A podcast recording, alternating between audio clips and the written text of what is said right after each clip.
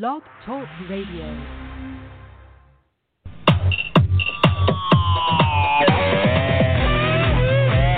Live from the Dean's Den with your host, the Dean of Wrestling Referee Steve Kane, and from Sportskeeda.com, Lee Walker.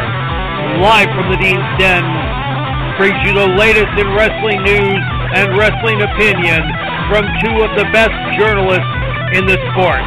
So sit back, pop open a cold one, and get ready for Live from the Dean's Den.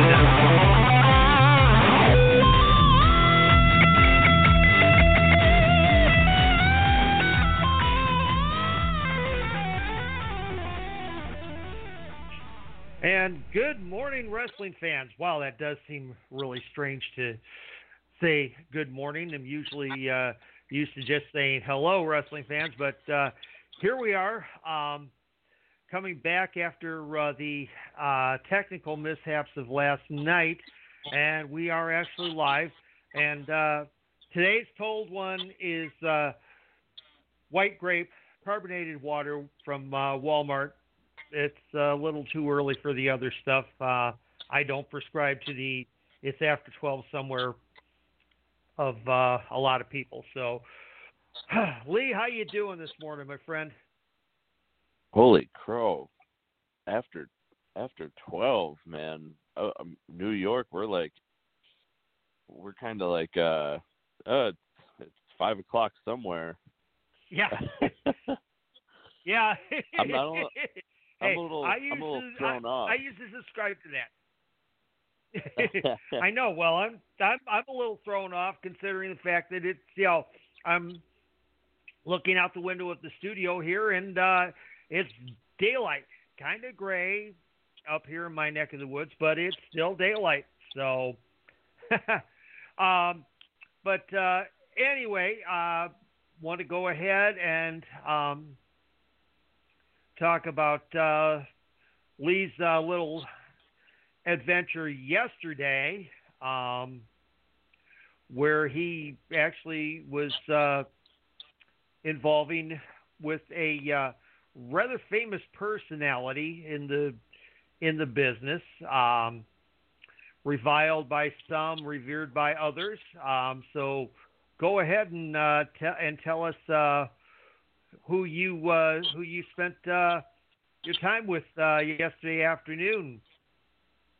Yeah, so yesterday afternoon for me was spent uh, with somebody who really helped shape the Monday Night Wars, and that was Vince Russo. Um, it was it was a great time. Vince was phenomenal to speak with. Uh, I myself I consider myself to be a optimistic realist, and Vince Mhm. Russo is a straight up realist. Um, one of the Mhm. things that a lot of a lot of my fans at Sports Sportskeeda and Perched on the Top Rope really had fun with when I announced the interview was the fact that they were going to take a shot every time he said "bro." Uh, real, realistically, if you did, you wouldn't have made it past probably the first ten minutes. um, for those who know, for the for those who know Vince Russo, he is widely known for using the word "bro." Uh, part of his podcast, the Russo Brand, has even made like an actual segment out of it with all the bros. Um, but it was a great time. He was really nice and uh, you know very informative. And then you know even after um, our interview, he uh, helped me with pointers because I always ask for feedback from those that I'm interviewing. And I mean, I've interviewed guys like Booker T, Mark Henry, Kevin Nash, Honky Tonk Man, and, you know Scott Steiner. Um, you know, great personalities, and then you know, there's also some personalities that some people would say, well, that he's a jerk. I've never had a bad experience with anybody I've ever talked to in this industry. hmm And Vince Russo, I can chalk up there in the top three of the nicest people I've worked with. Um, that Mm. interview for Perched on the Top Rope, we're going to have it done, the video aspect done today. Will most likely Okay. go up. Uh, we'll announce when it's going to go up Sunday when we do our live show. Um, Sportskeeda Okay. already has it. I don't really get a notice from them except for a link as soon as it goes up. Um, so when that I get that link, I'll be sharing that around for everybody as well. Um, my Friday though didn't end just there with great news because literally after that interview, I got a phone call from a certain network, uh, A and E Network, as they are doing a show with WWE. Now I have a Zoom call next week, and I will fill in everybody in more about what is going on with me and potentially WWE next week. Oh wow, that's that's going to be big. That's going to be big. I'm uh, looking forward to to that bit of news. So that is that is huge. And uh, speaking of news, something that uh, broke um, earlier this morning from uh, WrestlingNews.co, Lee. Um, Michelle McCool, the wife of the legendary Undertaker, uh, has uh, posted up on her Instagram that she has tested positive for COVID 19. Um, she said that her symptoms are mild. No one else at the at the house is ill. Um, she says, "Oh, what I thought were my allergies turned out to be a positive COVID test earlier this week.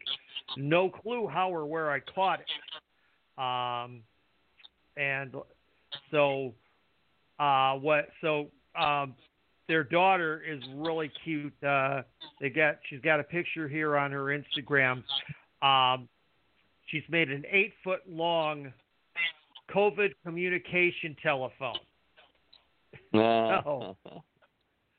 You know, but um, so that's you know, so uh, that's kind of, that's kind of that's kind of a uh, um, a big piece of news. Unfortunately, of course, uh, you know, um, COVID's still a uh, you know hot topic, and that um, Yeah. which also um, has had an effect on uh, on WrestleMania.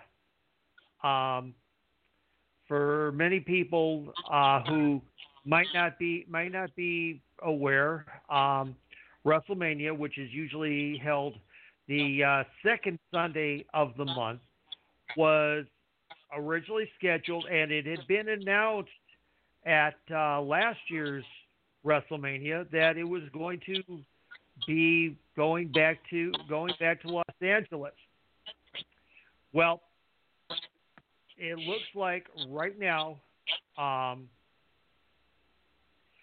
WrestleMania will be going to Raymond James Stadium in Tampa, which is where they were originally supposed to have WrestleMania last year before the COVID outbreak happened and they wound up moving everything into the Performance Center. Um, and it's looking like um, they're going to have WrestleMania either April 11th or April 18th. So, don't know how that's going to um, make everything. Uh, how the, you know how they're gonna how they're gonna connect storylines from uh, from the Rumble, which of course happens in uh, what two weeks from uh, tomorrow, if I've if I've got my calendar correct, and I'll uh, take a quick glance at that to make sure that I've got my got my dates right, and that, and of course, come on, calendar, pop up here. Yeah, the thirty first. So in uh, in two weeks. So it'll be so it'll be uh, you know inter- interesting to interesting to see. Um,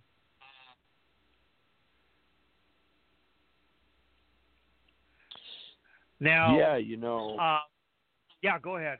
You know the the thing that I'm really interested in when it comes to this is you know a lot of when it you know I I fully understand you know how I guess both side both sides think when it comes to COVID. You know, there's there's the side of where people are like, you know, hey, there's a pandemic going on, you got to wear a mask, stay six feet.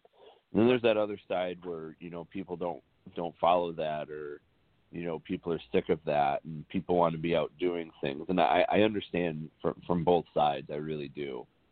But we've we've seen time and time again so far during this pandemic that when uh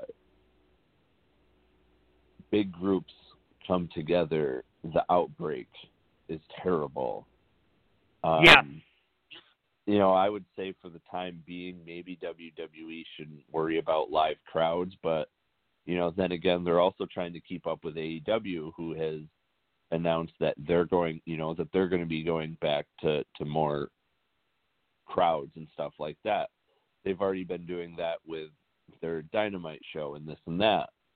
Um, the the other thing that I, I I'm really intrigued with was how do they do the Hall of Fame?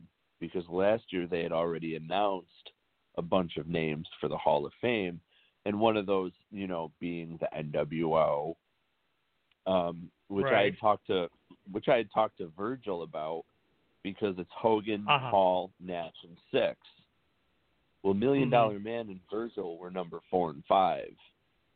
Right. You know, so they were left out uh, and I, I don't know mm-hmm. why. And that's that's a different story. But the British Bulldog was the biggest name to come out of it, as um, Michael Finney out of England had created this whole Davy Boy Smith campaign, and everybody in wrestling supported this campaign. So I'm I, am i am going to be mm-hmm. a little intrigued. Do they do you know, for WrestleMania, will they have a Hall of Fame ceremony? If they don't, will they just announce those people going into the Hall of Fame? Are they going to do a dual class where they have that class and another class? I want to know what's happening with the Hall of Fame. Yeah, yeah, that will that will definitely be be an interesting thing because obviously, of course, um, last year's uh, class had uh, had quite a few, including uh, John Layfield, and that always gets that always gets mentioned in uh, the pre-shows that uh, that he does. So uh, we'll see. And speaking of locations, um, now the original line was that um, AEW was going to be moving next month from uh, Daily's Place in Jacksonville to Miami. Um, but uh, now it looks like um, Tony Khan has uh, changed his mind, and they are going to stay at Daily's Place in Jacksonville for, as they um, were told in an email uh, yesterday morning for the indefinite future. Um, and of course, uh, the um, March uh, New Jersey show, which was one of the few still announced uh, outside shows um, as far as outside of Florida goes, um, has apparently now been pushed back to September. Because obviously, of course, there's no plans at this point to um, be heading out of Jacksonville now at any time in the in the immediate uh, in the immediate future. So, uh, whether you know if the numbers if the numbers change on COVID and that, um, who knows? You know, a lot of a lot of a lot of this stuff is obviously, um, and as someone who is also um, you know, actively involved in the promoting scene myself, you know, a lot, a lot of this, a lot of this stuff, you know, vaccine or not, is going to um, be kind of, you know, kind of on hold, and that to uh, to see what uh, uh, will be will be happening in the you know both short and long term plan. No, for both for actually for both companies. And that doesn't even Yeah. that doesn't even count the count the stuff uh count Ring of Honor, which is uh oh, locked up uh doing everything in their dojo. So well, um you know, we just have to we just have to as the as the weather oh, as the weather changes and as vaccination um, gets gets more um, out there and that we'll just we'll just kind of see we'll just kind of see what happens. So Yeah. um, another yeah, go ahead, Lee. No, no, no. I was just I was just agreeing with you. Oh, okay, okay. Now another story. Now we don't have this absolutely confirmed, but this seems to be coming from a number of sources. Is that um, former assistant executive producer and writer for Lucha Underground, um, Chris uh, uh, Chris DeJoseph, has apparently been hired to become the executive producer and lead writer for Major League Wrestling. And this comes right at the time where um, the Parks are now the current MLW Tag Team Champions. And added to that stable, which is headed up by Salina De La Renta, is one very, very famous or infamous, depending on your perspective as a fan, Lucha Underground champion, the man of a thousand deaths, Mil Muertes. Yeah, And and oh. please, you're please, you're the MLW guy. This is this is your this is your baby. So you go ahead. okay, so yeah, so at Kings of at Kings of Colosseum, MLW's free pay per view, it was announced that Salina De La Renta would be the executive producer for that the following episode of MLW Fusion. Um, a lot of a lot of interesting things out of this. Uh, on the pay per view of Kings of Colosseum, she also announced the match the Los Parks would take on the Von Erichs. The Von Erichs being the MLW Tag Team Champions at the time, with Filthy Tom Lawlor as the special guest referee.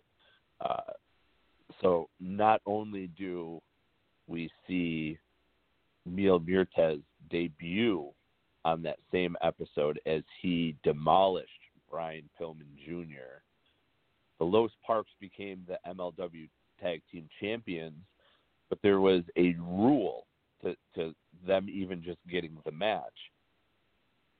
They had to join Salina De La Renta. She's setting up something big. So in that Hmm. in the same episode of MLW Fusion, she mentions Boyle Heights. Now, if you used to watch Lucha Underground, you know who Boyle Heights is.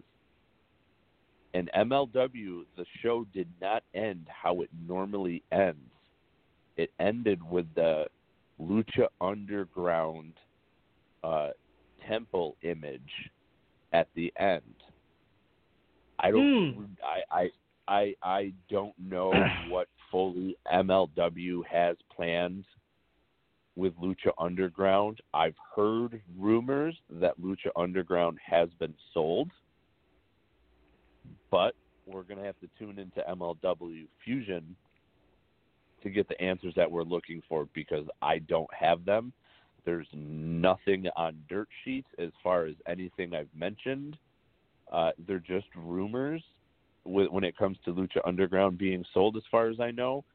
But also, an old storyline has come up that originated from Lucha Underground, where Salina De La Renta owed a bunch of very powerful people in wrestling money. So we could Hmm. be seeing we could be seeing something big come in with this storyline, but we have to watch MLW Fusion to find out because they are very good at keeping spoilers from people. Right, right. Well, you know, because of course, um, for those who did follow Lucha Underground, at the end of season three, um, Dario Cueto, who was, of course, the you know owner and promoter of Lucha Underground, was uh, shot and killed, and his father, who looked very much and sounded very much like him, um, took over the temple. But then at the at the end of the season, um, I think it was Phoenix placed the stone on the chest of Dario Cueto, laying in the coffin, and all of a sudden his eyes opened up. And of course, there was never a uh, following season because of all the uh, um, legal and financial situations. Uh, for those who don't know, uh, Lucha Underground was actually um, co-owned by um, the uh, by the network and AAA. And El Rey Network has um, shut down completely. It is gone. Um, it was a part of the Univision group, and uh, apparently, obviously, they were eating up too much money to know to keep them to keep them intact. So Univision just uh, dissolved them completely. But AAA still owned the Lucha Underground brand, and of course, uh, that is where a lot of uh, situations with uh, names, most notably of uh, Phoenix and uh, Pentagon, Penta, El Cerro, um, got into all sort all sorts of uh, issues and that. Now, Ricky Banderas, who is Mil Muertes, I don't know if somehow apparently he had purchased the rights to his name or whatever the case may be, but you know, so now so that's this yeah it's going to be interesting. I gotta. It's been a while since I've uh, caught up on any MLW, and so obviously I'm going to have to kind of watch that to see what's going on myself, especially if they're uh, possibly uh, bringing back a uh, connection with Lucha Underground. So Yeah, like I said, it's it's it's going to be interesting to see, and the way that Salina De La Renta's view of how MLW Fusion was portrayed was done.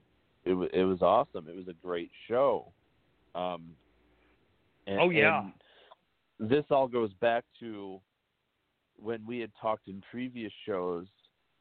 We had talked about all these different tie-ins. You know, like right Mhm. now we see Impact and, and AEW working really well together. Uh, we Right. know that, you know, and, and you know Konnan works at Impact, but Konnan also works at MLW. You know, right. and, you know, because of him, there's And- ties to AAA. Right, I gotta say he and uh, um, he and Hugo Savinovich are uh, currently the uh, the bookers for AAA. Yeah, So you know, so there's eh, there's all sorts of various tie-ins to wrestling right now, and, and now, you know, so like we know like MLW and AAA, they they've just had a pretty good working relationship because Laredo Kid was you know part of the MLW Opera Cup, and hmm uh, you know, Laredo Kid in AAA just wrestled Kenny Omega for Kenny Omega's Right. uh, AAA Mega Championship. You know, so we're seeing all sorts of various tie-ins, and to me, adding Lucha Underground, which to me was a real innovative wrestling program because that's where we really saw a lot of cinematic style type stuff in their backstage segments and everything made you feel like right. you're watching a movie compared to a backstage segment in professional wrestling. Done very, very well. And I'm really Mhm. intrigued. And to me, having Lucha Underground with all these different various tie ins with all these various promotions is like the icing on the cake. Yes, yes. Well, it's like um, I don't know if you remember the uh, Dynamite segment um, with uh, Joey Janela and Sonny Kiss having that fight at the gas station, but I'm wa- I'm watching it, and as and as everything's going on, I'm going, that's Lucha Underground stuff.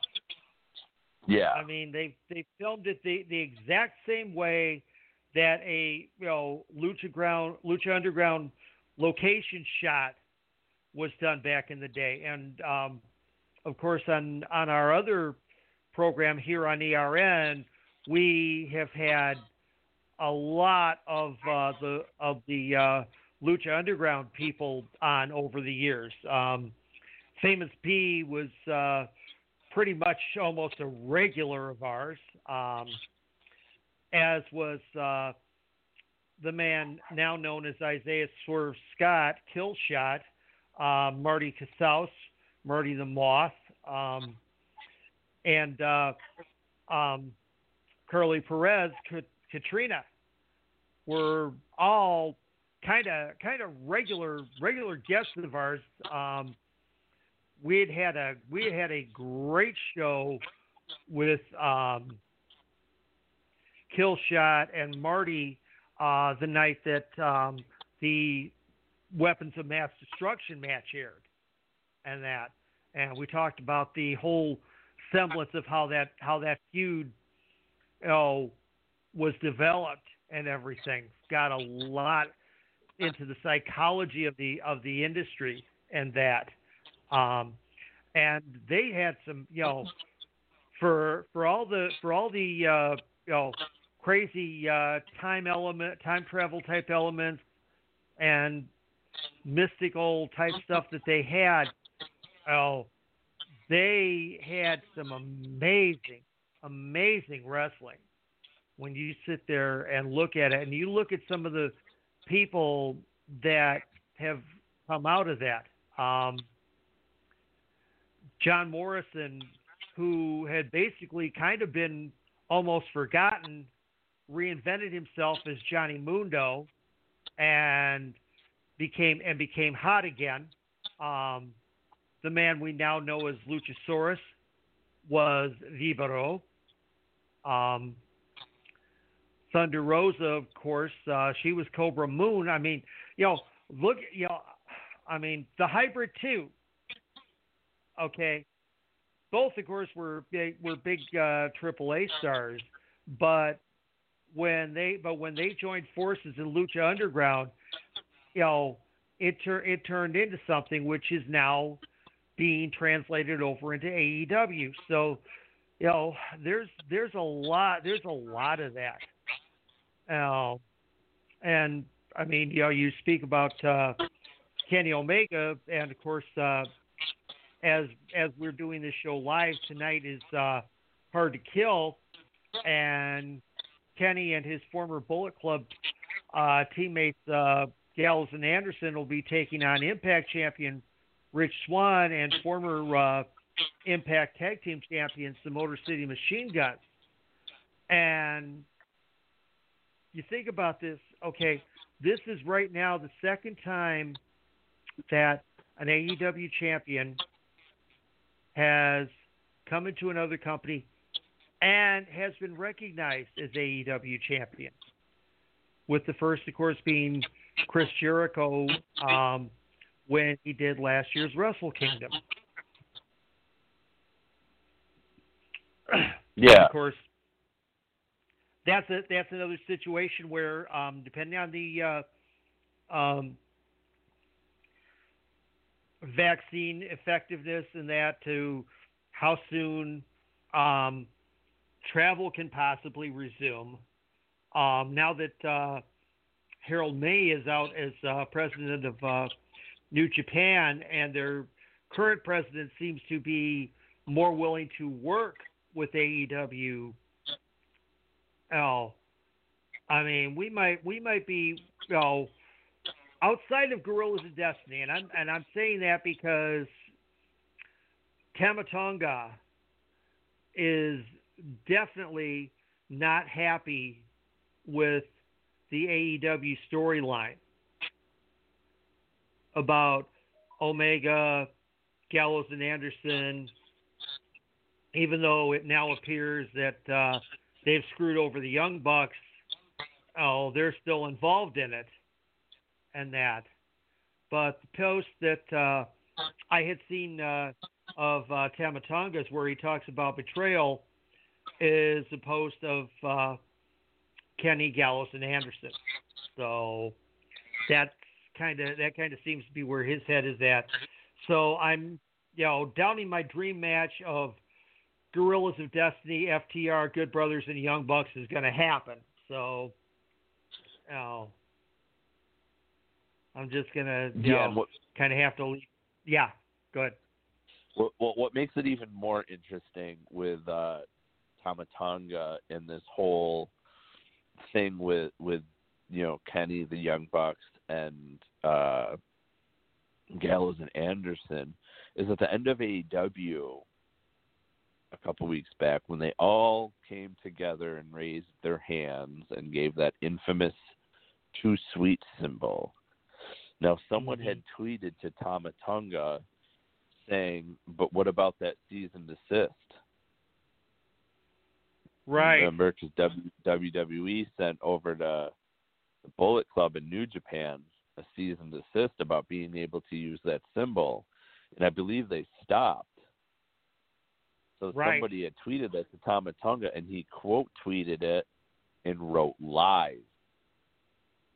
So now he's even questioning was there even a cease and desist letter about using the too sweet thing because now they're using it on AEW.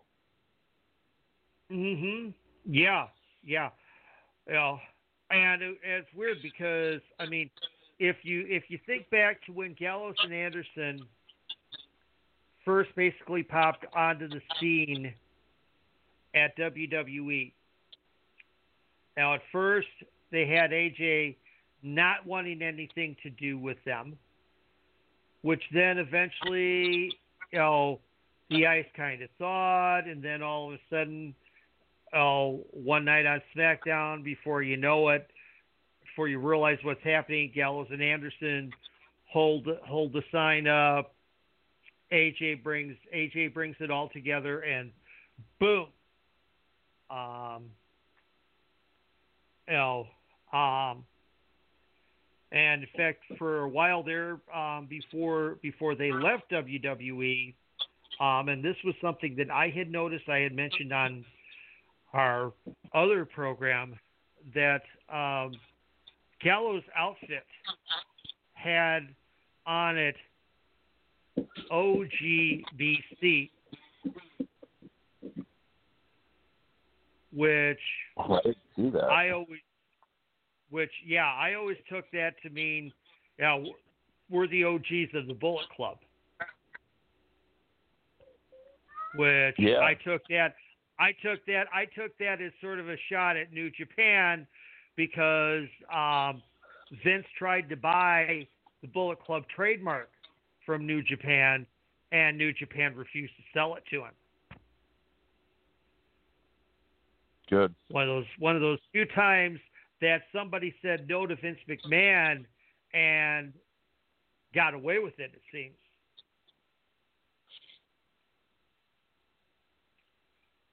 So Yeah. But uh, you know, I mean it's not like Japan is some little rinky dink indie promotion either. Yeah, no, I mean New Japan is to me the WWE of Japan. They're the biggest company yeah. over there, you know, and and you know they have a huge history of of, of pro wrestling over there and stuff with, with when it comes to New Japan and you know the history of their you know championships and everything. Uh, yeah. You, you know, but the, the the the realistic thing to it all is WWE has, aside from DX, that's been really the only, in my eyes, long term successful faction that they had that lasted. You know, right? Um, and and even they saw breakups and comebacks and heel turns and mm-hmm. face turns and this and that. You know, but right they needed they needed a faction to to last as that long because they had they had the the competition of the NWO. Um, right. But since then, uh, I want to ask you since since the days of DX and everything, can you mm-hmm. name one faction besides the New Day? I don't consider them a faction. There's only three of them. Right, exactly. A, a successful faction that has lasted over two years in WWE since DX. Boy, it's a little hard, isn't it? No, no, because I don't, I don't think, I don't think even uh, Legacy lasted that long. No, and Legacy was a trio, and they, and for a very short time they had Alpha Junior, who was part okay of that group. Right, right. And, he only and he only lasted a short time. Uh, and and yeah. Legacy at, at ended up just being a, a, a trio to me, a faction right. is more than three people, but I can't yeah. think of any because WWE I, doesn't know what oh. to do with factions anymore. No, you're right. I mean, I you know exactly. I mean, I mean, you know, I mean, we're you know supposedly you know seeing it right now with uh with retribution, but you know, you don't even you don't even see retribution that much to um, consider you know consider themselves consider them any sort of major player. I mean, the, I think the closest thing that's coming, possibly coming to it, is um, when uh, oh, when uh, Roman Reigns and uh, oh, both the uh, both the Usos come on. Yeah. Um, and even and then and even then we're and then we're still dealing with a right, trio. Go ahead. No, right. even then you're still dealing but, with a trio. Yeah, but the uh, but the uh, potential though um, is that um, Apollo Crews is going to join. I mean, oh, you Wait, know what? what? We, for, we forgot. Yeah, yeah. Um, they had that backstage segment uh, last night with uh, um, Roman talking to talking to Crews. See, I thought they So, would have kept uh, like a whole family thing. That makes no sense to me. Yeah, yeah, yeah. You know what? Okay, we're for you know what? We're forgetting the hurt business, but then again, they haven't been around that long to consider them any sort of uh, stable type of situation, and they're hinting at uh, troubles between uh, Benjamin and uh, Alexander, which could go ahead and break them up pretty soon. Now, it's, I mean, yeah, you're right. I mean, realistically, there hasn't been a major faction at least you know in, in WWE since the days of DX. So Yeah. And you know, like you, like you said, you had brought up the Hurt Business and and Retribution. Well, a Retribution lost lost me when they started with the the the, the goofy masks and and and I can't take them serious because they started off like so reckless and at one point there was 20 or 30 people running around with them and now it's down to to 5 and they had even dropped Missy Martinez which she got lucky to be honest with you. Um right, her exactly. business the hurt business is kind of to me like a modern day um, Nation of Domination, uh, without the undertones of the 1960s Black Panthers, like the Nation had, with the you know the right. fist coming up and, and everything.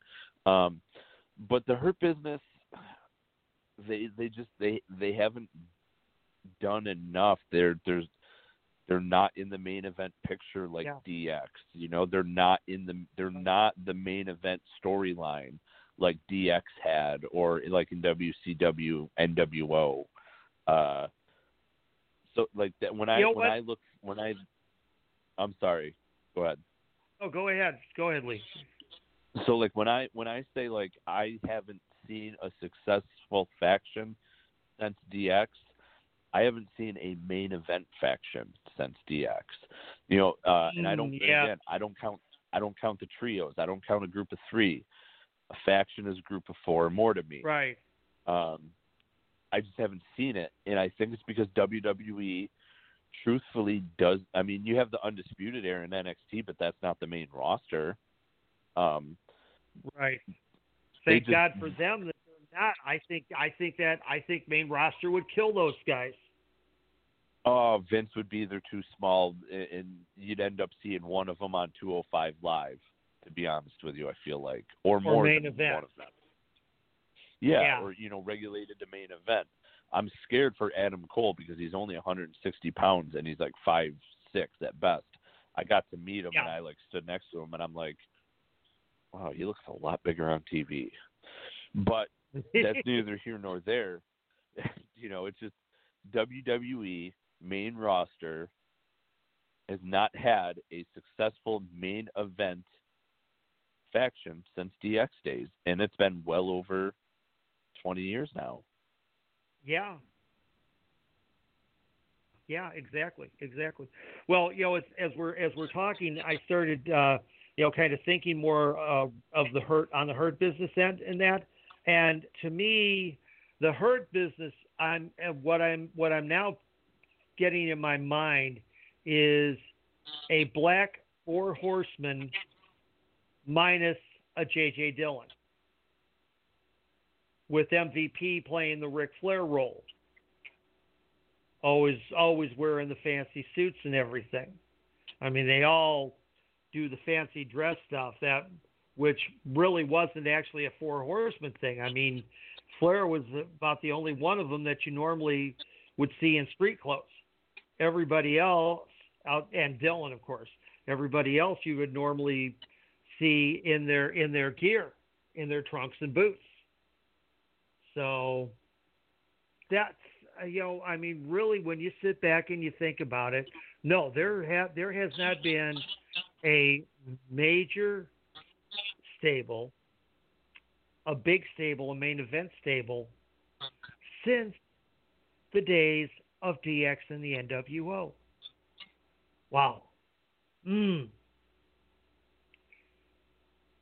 Now it's it's Yeah. it's it's going to be interesting. To, you know, I'm I'm waiting. I'm waiting to you know see. I mean, because like right now on AEW, Tully Blanchard has both FTR and Shawn Spears, but they always emphasize, at least Spears emphasizes that he is his own person and he's not part of any group with Tully and FTR.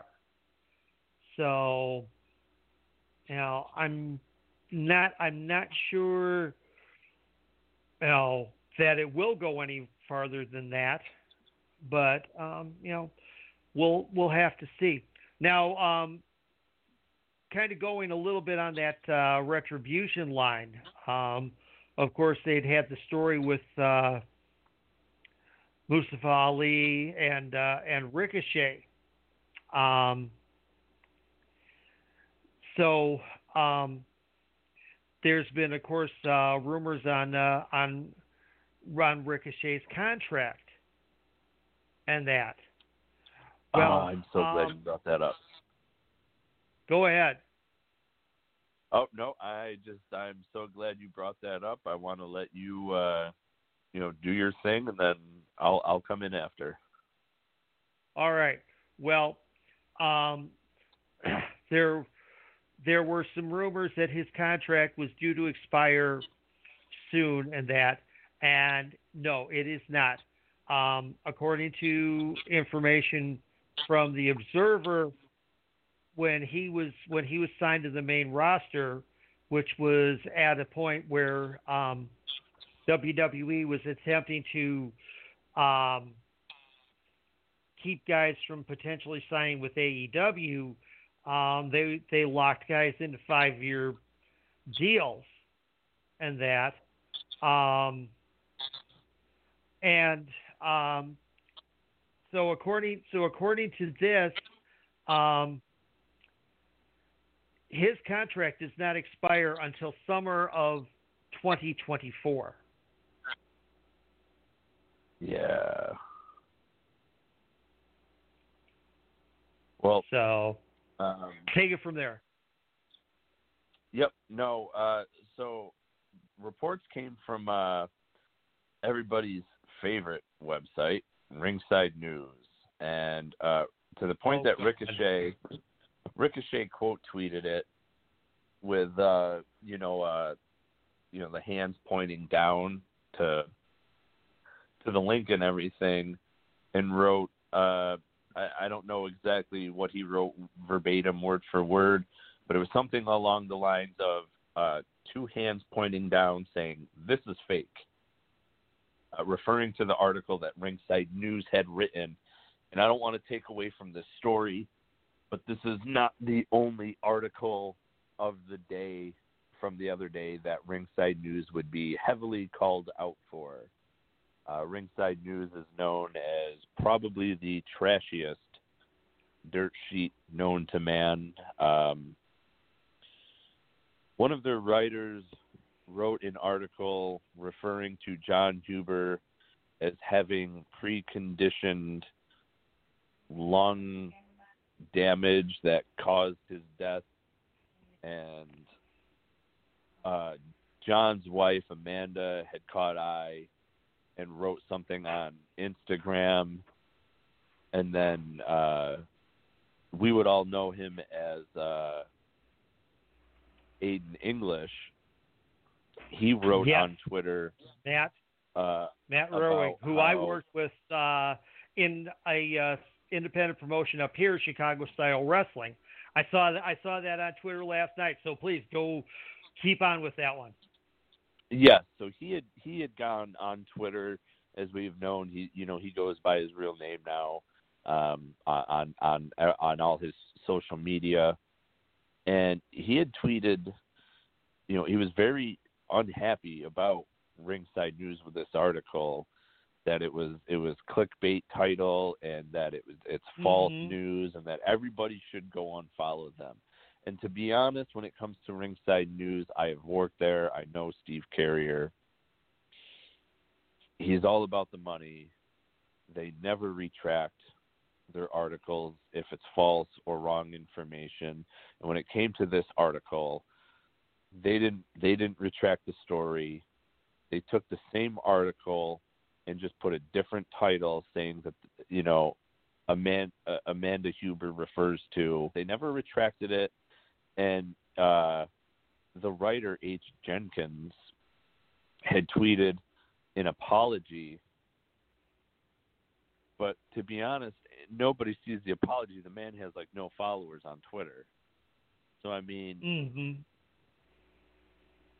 Yeah, yeah, and that's very much like the uh, situation with the uh, um, editorial that uh, was uh, written in the Torch, which basically kind of follow that same storyline, which uh, the Torch thankfully not only deleted but fired the piece of trash that wrote it. yes, yes. Um, And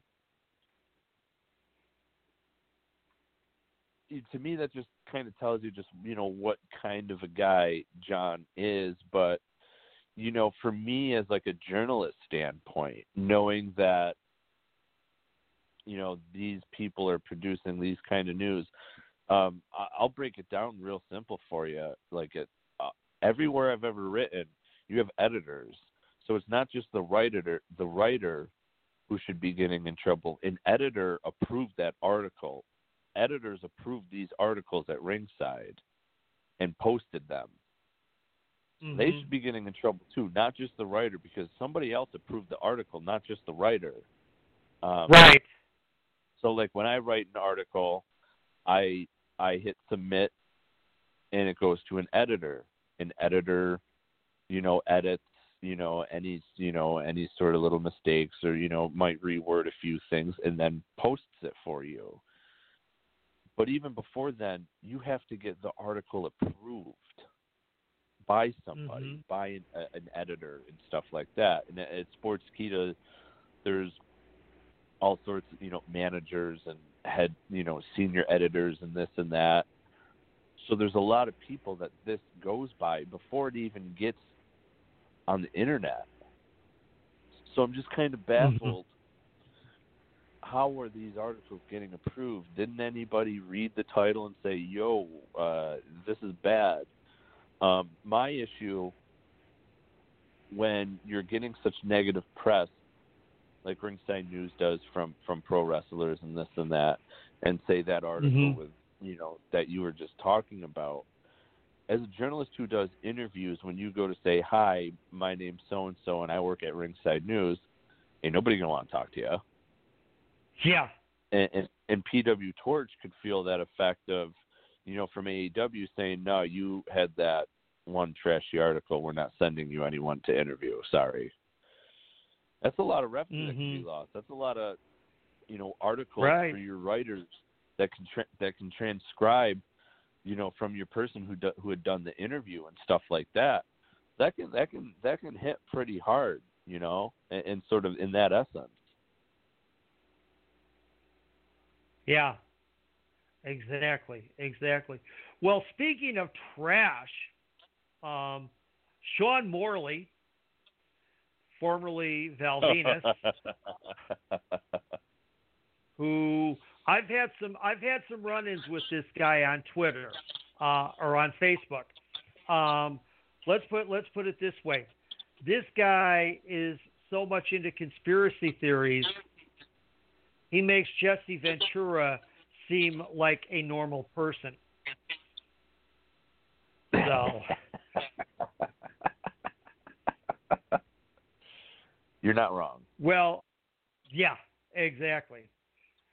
Um, and well, Mr. Morley is upset because uh, he has been temporarily blocked on Twitter after he shared content that, as far as Twitter goes, violated their child sexual exploitation policy.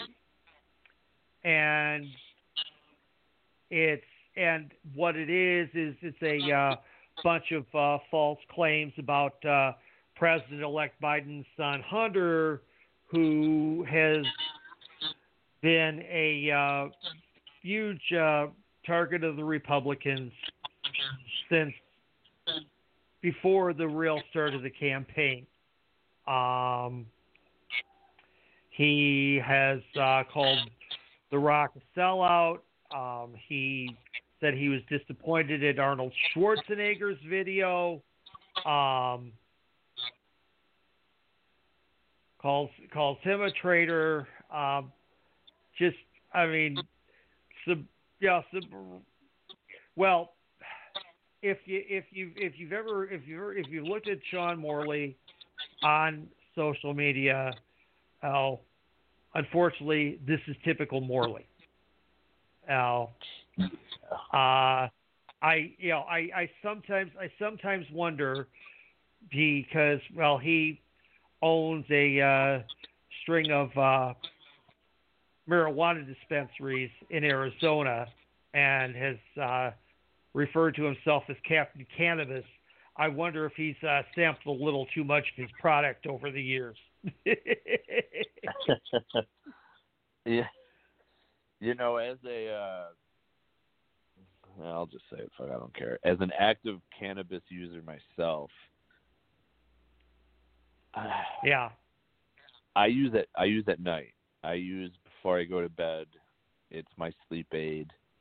um, but it's also helped me with uh, my depression, and it's helped me instead of taking opiates for when I Mhm. have a surgery because I've had a surgery. I'm I, I'm I'm like a, a I, I've had a surgery on my stomach where I had a foot of my intestines removed. I've had three on my left shoulder, and this year Okay. I'm actually getting ready. I'm getting ready. I tore my right labrum. Um, I'm in a lot of pain, so. Crap. Um, but uh, I can't get in anywhere really because of COVID, and um, Yeah. where I live, where I live, the hospitals are pretty full. So like I have to wait Right. just to even have this surgery, and you know the pain gets worse as time goes on, and everything. Um, I I'm not wearing a sling right now. I probably should be, but that's that's my own thing because if as soon as I put that sling on, I'm not going to be able to go to work, and I can't be out of work. Right. Um, Yeah. you know, so t- for me, it, it, it's a it's a medication, and, and I understand, you know, him. But I saw video of him recently. He looks. He Oh. doesn't look good. He looks. He look, Oh, he looks horrible. Uh, uh, re- really scrawny, uh, in the way that he well, that's probably the because the that fact he, that he hasn't been doing steroids in years. Yeah, and it's like the way that he's talking and in the the the uh, the erraticness of it all, from a psychological standpoint, would tell me that psychologically there's something not right up there. Now, like you said, oh yeah. steroids, um, and we all know steroids play a huge effect on, on the brain and everything. Uh, just as Chris. Nowinski, you know, he you know, went from WWE to he is the man who literally developed concussion protocols for everywhere. And Yeah. Um, Exactly. um, you know, so it could be effective all his concussions. It could be effective the steroids. He could be on Right. harder drugs, which you know, when I saw his face and the erraticness and everything, that's the that's the vibe I got. I instantly went to, it's psychological, or he's doing Mhm. meth. That was the only Yeah. thing that came to mind. Um, yeah. whether I'm I, I I don't you know I don't want to you know you know ass, you know say that's what he's doing because I don't know it's just it was just my opinion and um I I can say that I've taken pretty much any psych class that is offered during your time Mhm. getting a bachelor's degree. I got my first bachelor's. I graduated with 162 credits. I only needed 120. If, you know, so I Mm, went yeah. I know the feeling. um, you know, so those the, the something's not right, and, and I Yeah. don't I don't care what anybody says.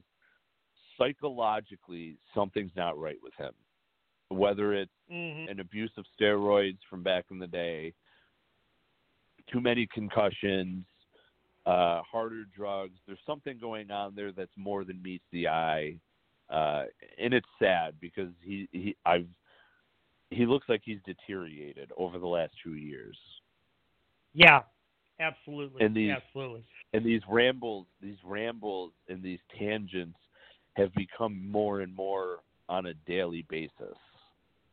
Hmm to the point that it's actually to the point that it's actually costed him uh it's costed him Yeah. money through you know meet and greets and virtual meet and greets and and all of that Right. um exactly. you know Exactly. and I, I know he I know he's got his dispensaries and stuff and I'm sure they're doing great it, it, but yeah. in the wrestling world Especially being in he's not doing great right now yeah. you know if he's exactly. he he'd he'd already had that character of Val Venis where in today's age now it would be very inappropriate to have on TV or you know this or that Right. but during that time Mhm. of the attitude era the character flourished because it was it was it was the attitude era you know Yep. now that character couldn't get on TV WWE wouldn't put him on TV if their life depended on it and right. seeing what we're seeing from him, he's literally killing off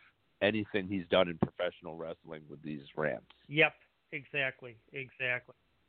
So, and with that, we've uh, actually run out of time. So uh, we'll cover more stuff, uh, probably including uh, Hard to Kill uh, on this coming Friday. So, um, for uh, for Lee, this is the Dean of Wrestling referee Steve Kane.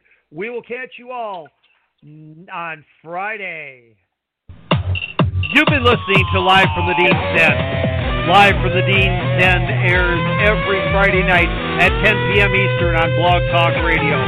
Replays can be found on Amazon Music, iTunes, Spotify, Anchor.fm, Google Podcasts, and wherever else you may get your podcasts. Thanks for listening, and we'll be with you next week.